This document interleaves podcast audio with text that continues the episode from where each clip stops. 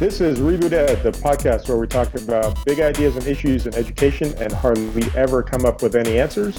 I'm Andrew Schwab, your co host for tonight, and uh, I'm joined, as always, by Mike Wilmert. What's going on, Mike? Hey, everyone.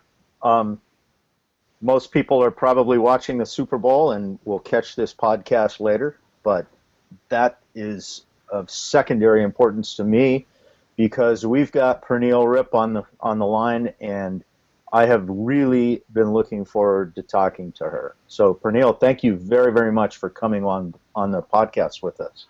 Absolutely, I'm excited to be here. So you're in Wisconsin, um, and you're teaching now fifth grade, right? Seventh. Oh, um, seventh. It used to be fifth. I used yeah. So you're you're fine. Um, this is my first year as a seventh grade teacher. Okay.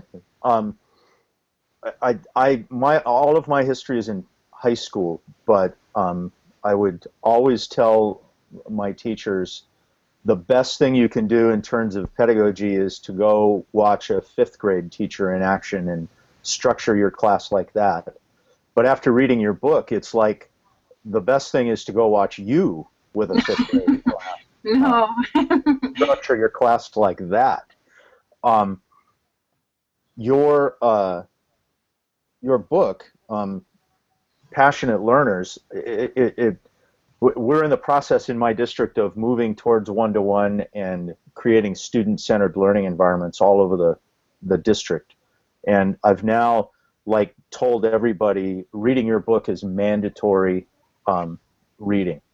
Um, and so we've had some teachers do that and really embrace the concepts that you've done. But my hope is that we could kind of talk about those a little bit. Absolutely. And, and at the same time, talk a little bit about the evolution that you describe in the book. The, the book is sort of a, a how to slash memoir of your evolution from a, a standard Harry Wong disciple to um, a, a, much more student centered environment. So, talk, talk a little bit about what drew you to those sorts of things and why you wrote the book. Um, sure. Um, and and before I forget, I'm really excited because Passionate Learners has actually been picked up by Routledge, and it's going to be released as a print copy this year. And so I'm in the process of work, of writing a second edition of it adding middle school experience. So I just wanted to put that out there.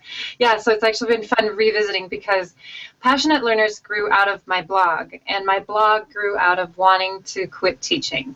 Um, about two years into my teaching career, I had um, done everything that I swore I would never do as a teacher.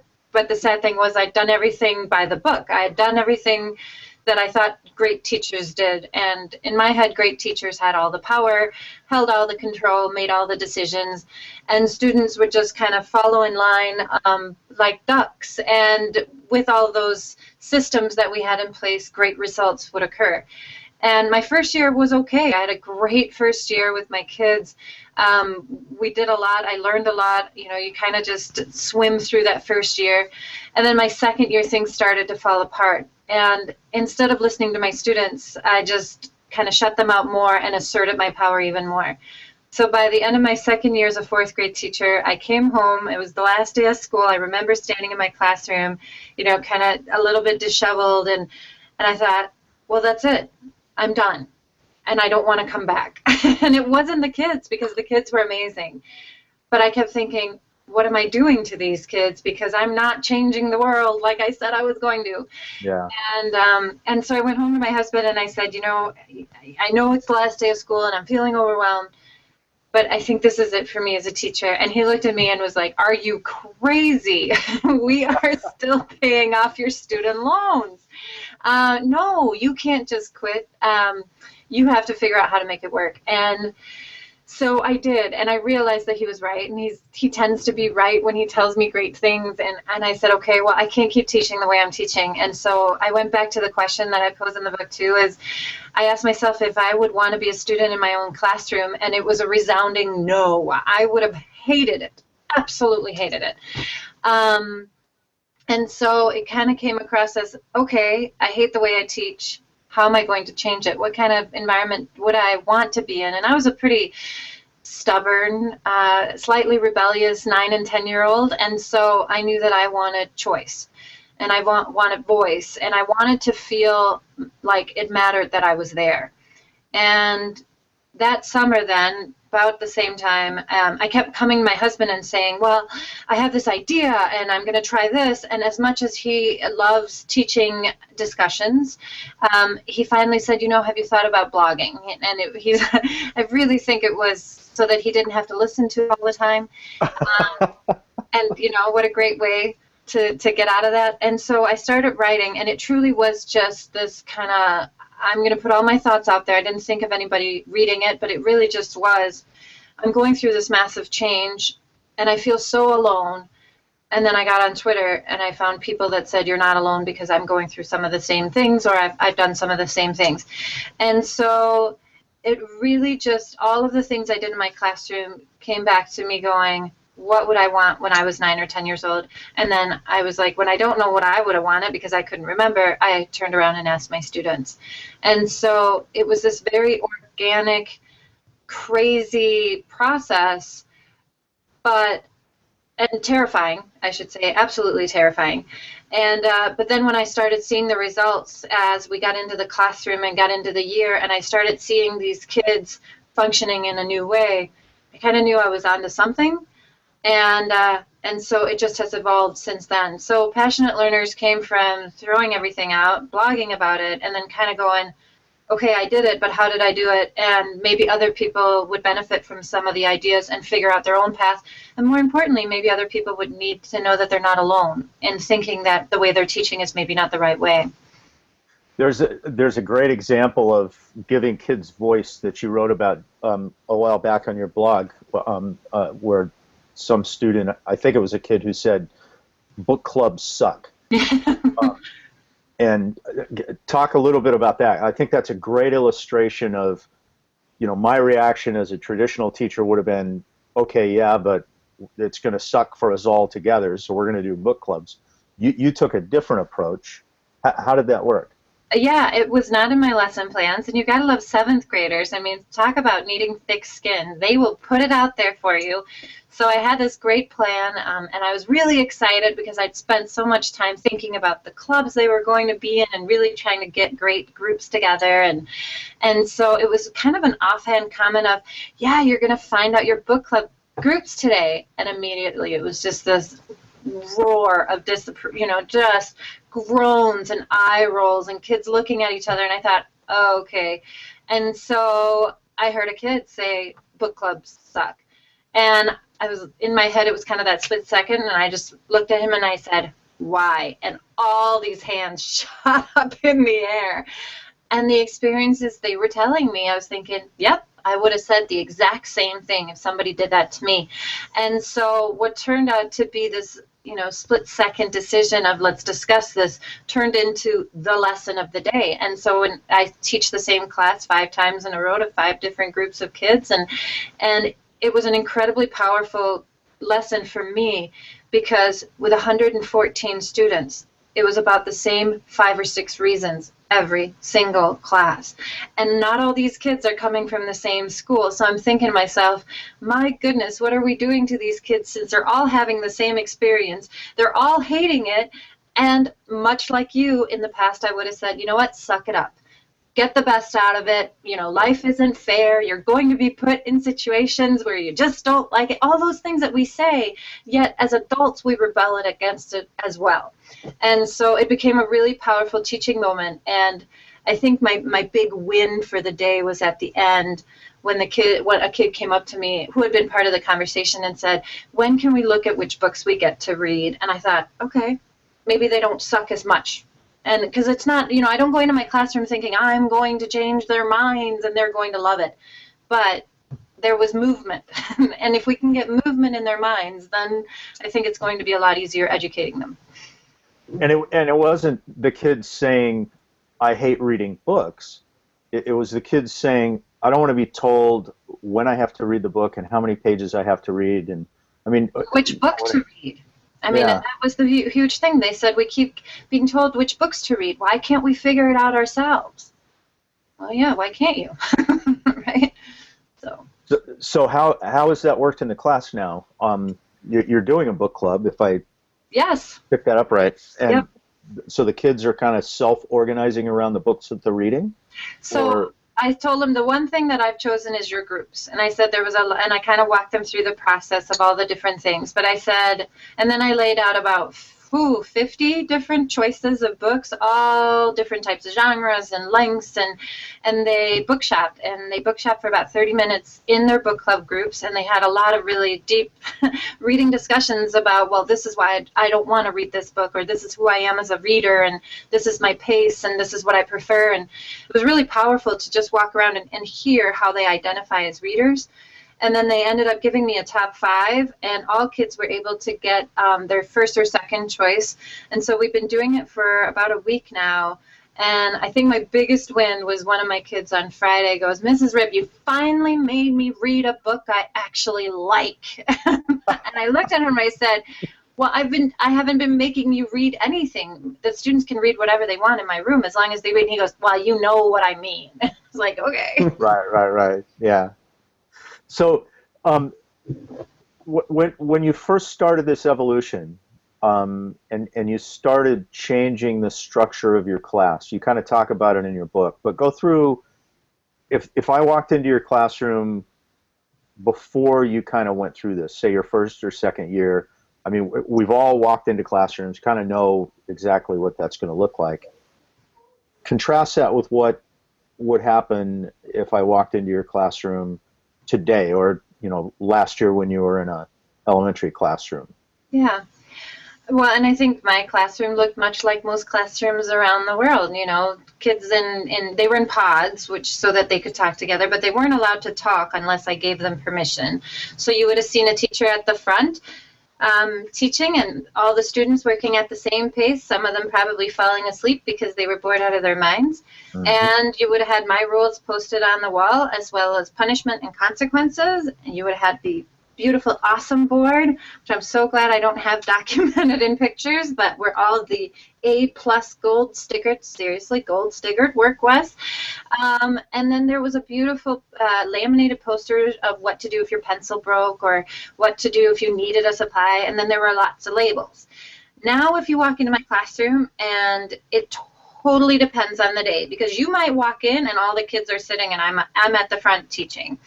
Um, a big change is you'll see kids kind of all over. Even throughout a day, you'll see that the desks move around in whichever way they want to fit them together. Um, you'll see a lot of kids probably having side conversations, uh, checking in with each other, supporting each other. You see, we we're a bring your own device district, so you'll see some kids referencing their devices for whatever they need them to. Um, on, on our walls are our deconstructed standards, and then there's student stuff. There's no rules. We have a little PBIS matrix that the students made that's up on the wall. And then other times you'll walk in and it'll be absolutely dead silent because all of the kids are reading and they're in the reading zone. Um, sometimes you'll see kids on Chromebooks blogging and they'll be sprawled out on the floor and sitting and talking with each other. And most of the time you'll probably have a hard time figure out, figuring out where I am because either I'm in, a, in the middle of a mini lesson and my students are tall, I am as well, but they kind of crowd around me, or I'm somewhere on the floor or next to a kid or doing something with some kid or a group somewhere. But it really depends on what we're doing. I mean, so I wish I could say, oh, you'll walk in and there's all this passion and enthusiasm and excitement. There isn't. Not always. It depends on what we're doing. Right, right, right. The um, the thing that I think is important is that it, it isn't a structure that the kids kind of know from day to day what's going to happen. They walk in, and depending on what's going to happen, so they've kind of figured out how to sort of assimilate that, and they know when to sit and pay attention to a direct instruction lesson. They know when it's okay to have those side conversations and that kind of stuff. Yeah, I mean, we have certain routines, and they do change. They know they'll be. They, we we used to start with 10 minutes of independent reading time every day. We've moved to stations right now, so it'll look a lot different than it typically does.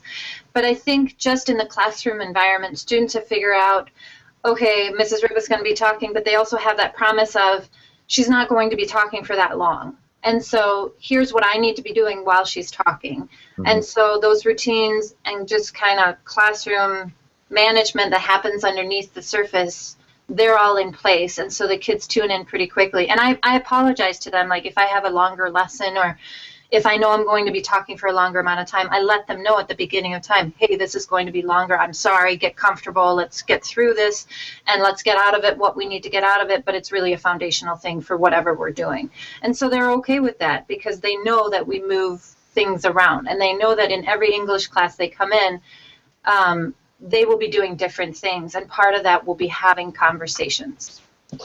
And, and that kind of brings up the, the next question I really wanted to talk to you about, and that in in your book you talked about sort of moving from where it was all about the standards to it's all about the students, but that isn't saying that you've given up on standards. Talk about how you deal with the uh, you're a Common Core state, right? Um, yep. Yep. So so now it's Common Core. It used to be I don't know whatever Wisconsin. Wisconsin standards, yeah. yeah. Um, but how do you how do you do all this and still pay attention to those things that you've kind of assumed responsibility to share with the kids in terms of the standards?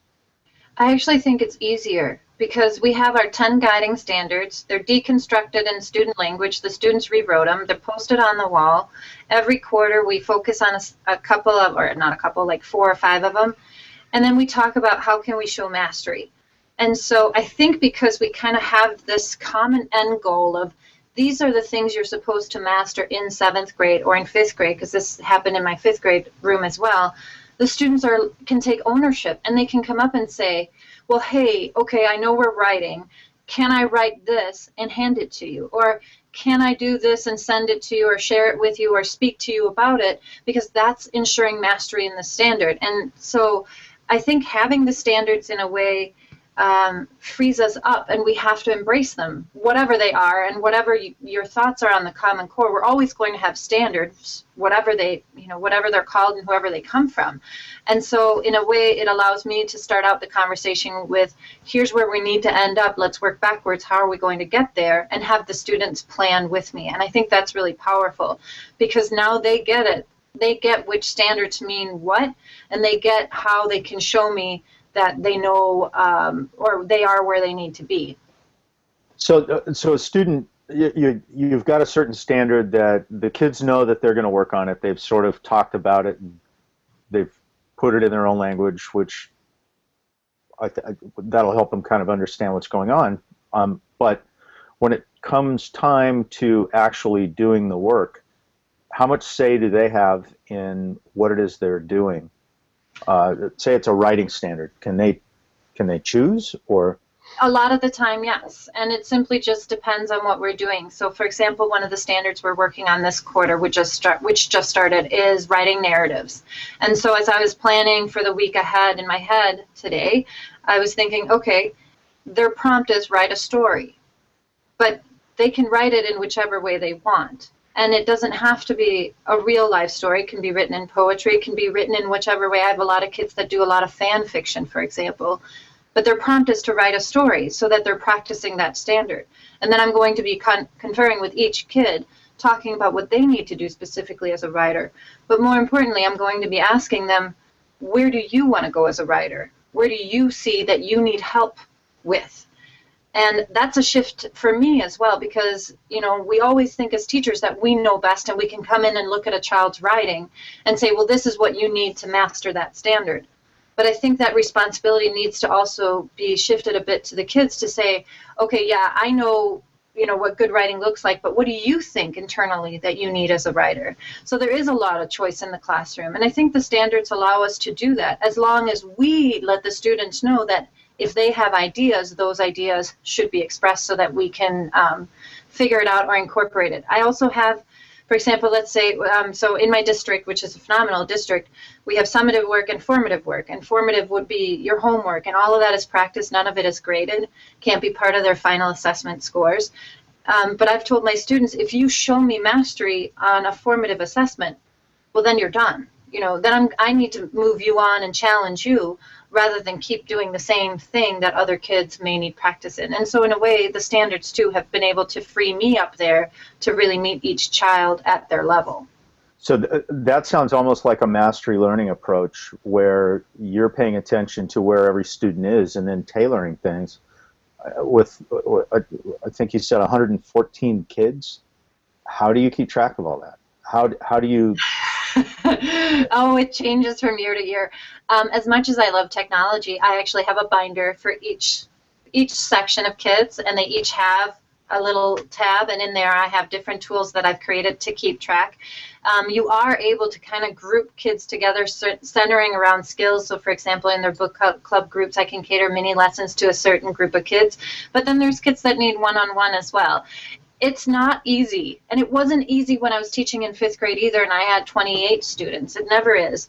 Um, I change it every year depending on, you know, what I feel I need at the moment. Um, but there's a lot of little shortcuts, like writing on address labels and sticking them in on a page makes your life a lot easier. And then I think also as teachers, we need to move away from documenting everything. I think we get so nervous about not having the paper proof where really we need to just collect some things and then be able to say, okay, I trust myself and I trust my professional judgment, and here's the proof for that. And so I've been able to kind of scale back to on collecting as much as I thought I needed. As uh, when I was teaching science, we we went through a thing where we thought that writing was really important, and so I assigned everybody, you know, we do a lab, and then the kids would have to write about it.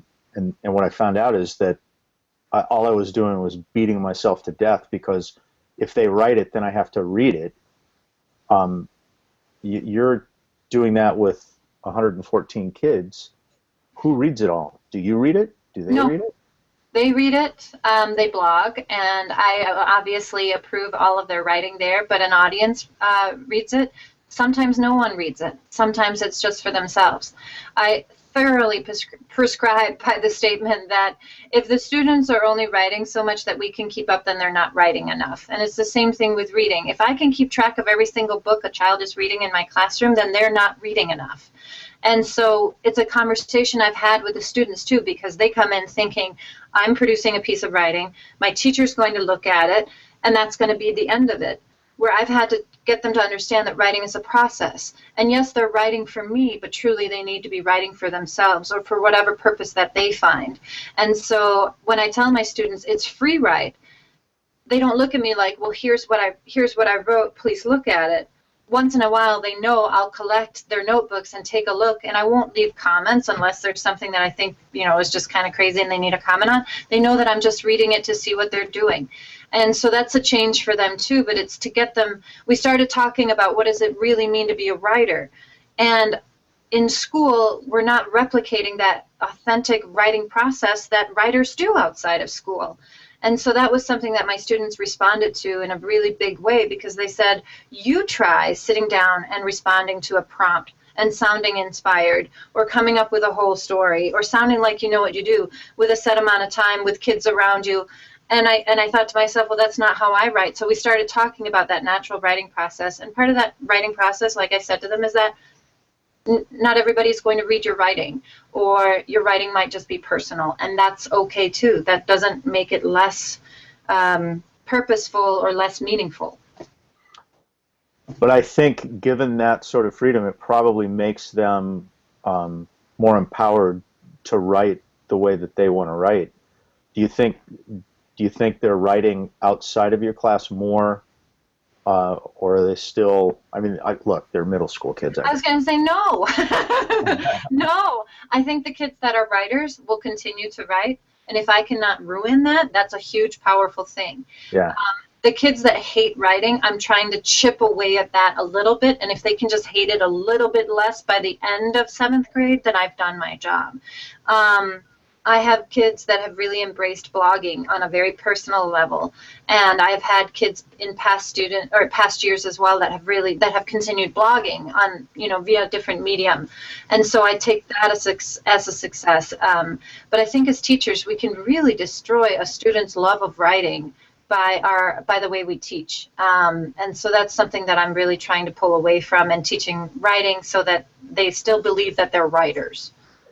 Yeah um, so uh, what, I, I, was thinking about this in, in, light of the things that i've been talking with our teachers about but um, even at the middle school but say when you were in you, you were teaching fourth grade or so uh, those kids are going to go to fifth grade that teacher doesn't run the classroom the way you run it.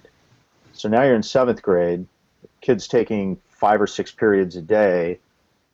Uh, the period before and the period after, those teachers don't run classes the same way you do. Um, how, how does that work with the kids? How does that work with you and your colleagues? Is it an issue?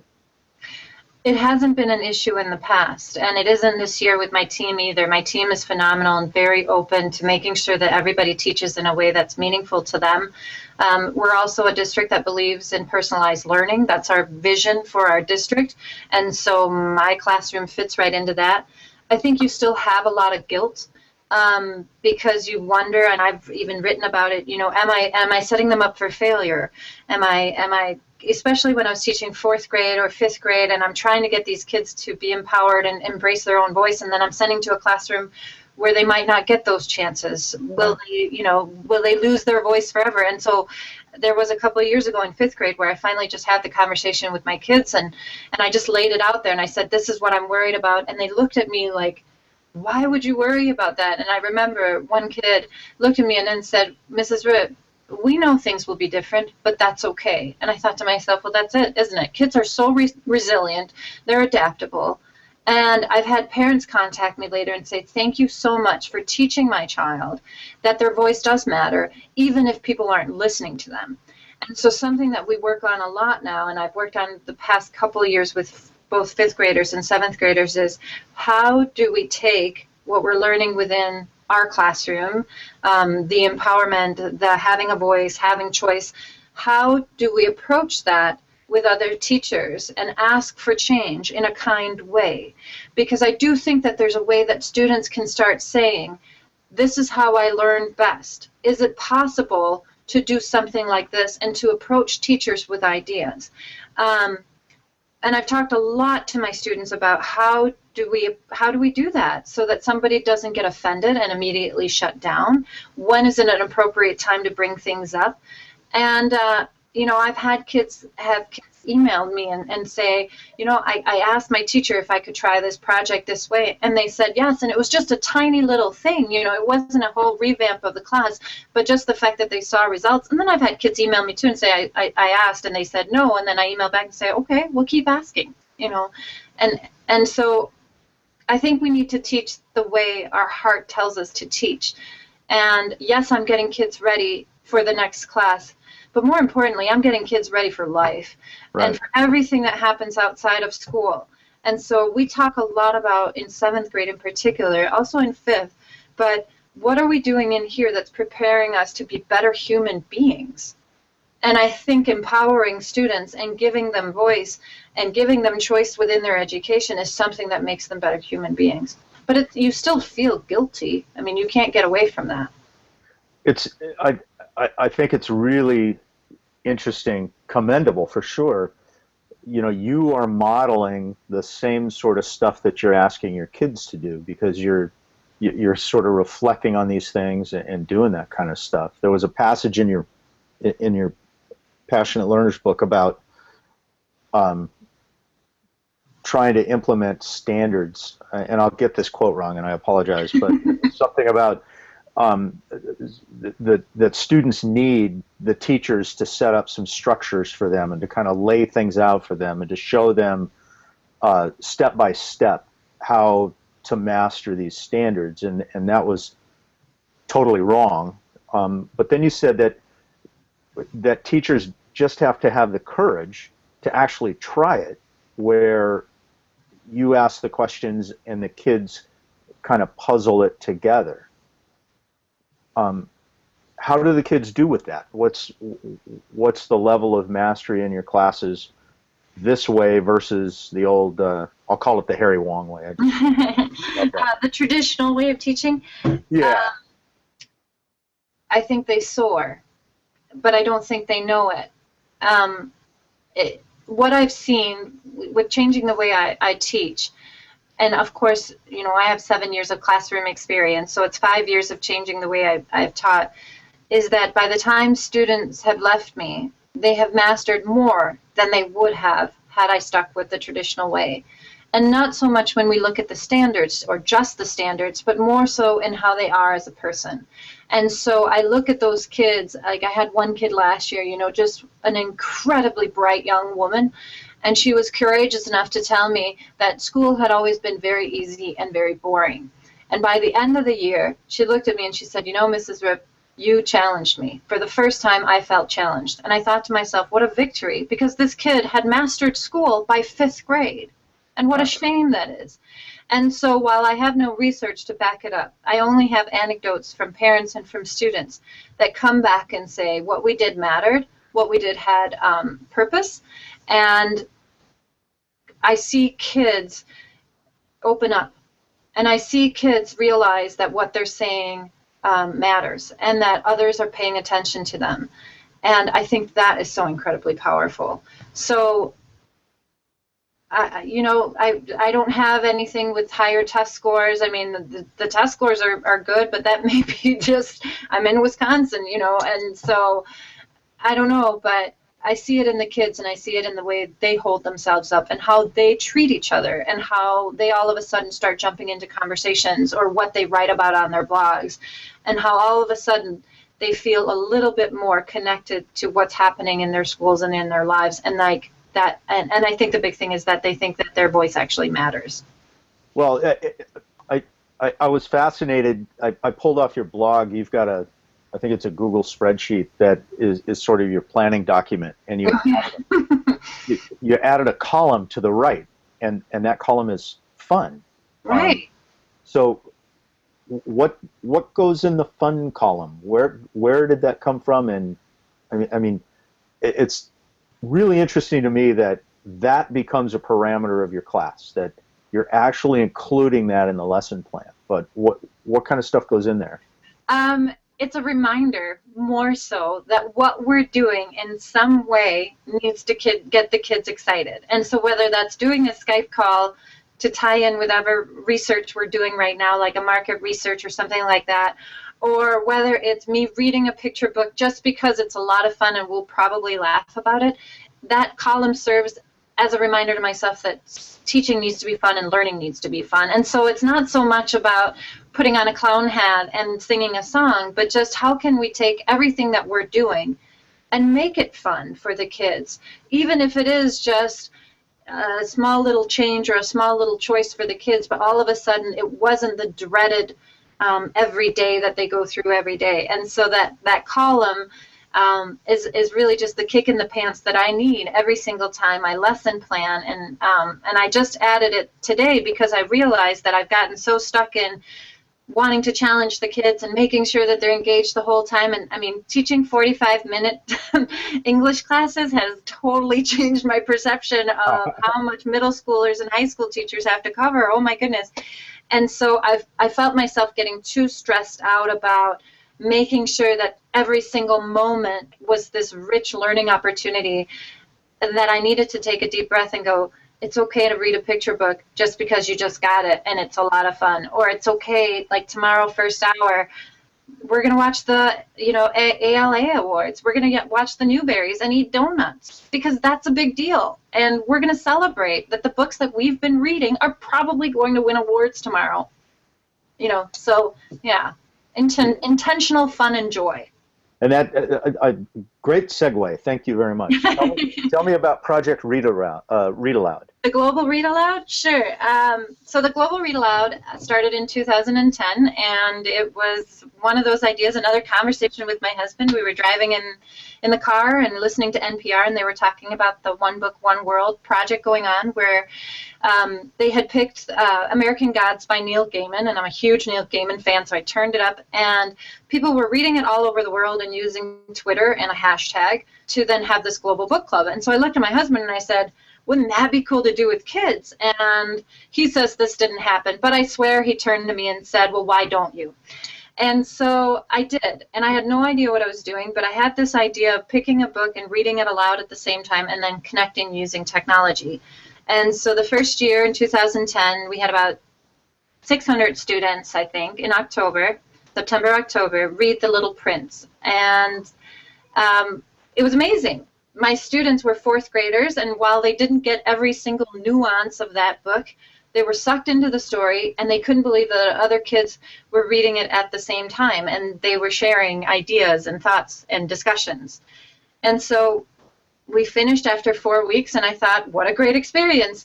And then somebody said, well, when are we doing it again?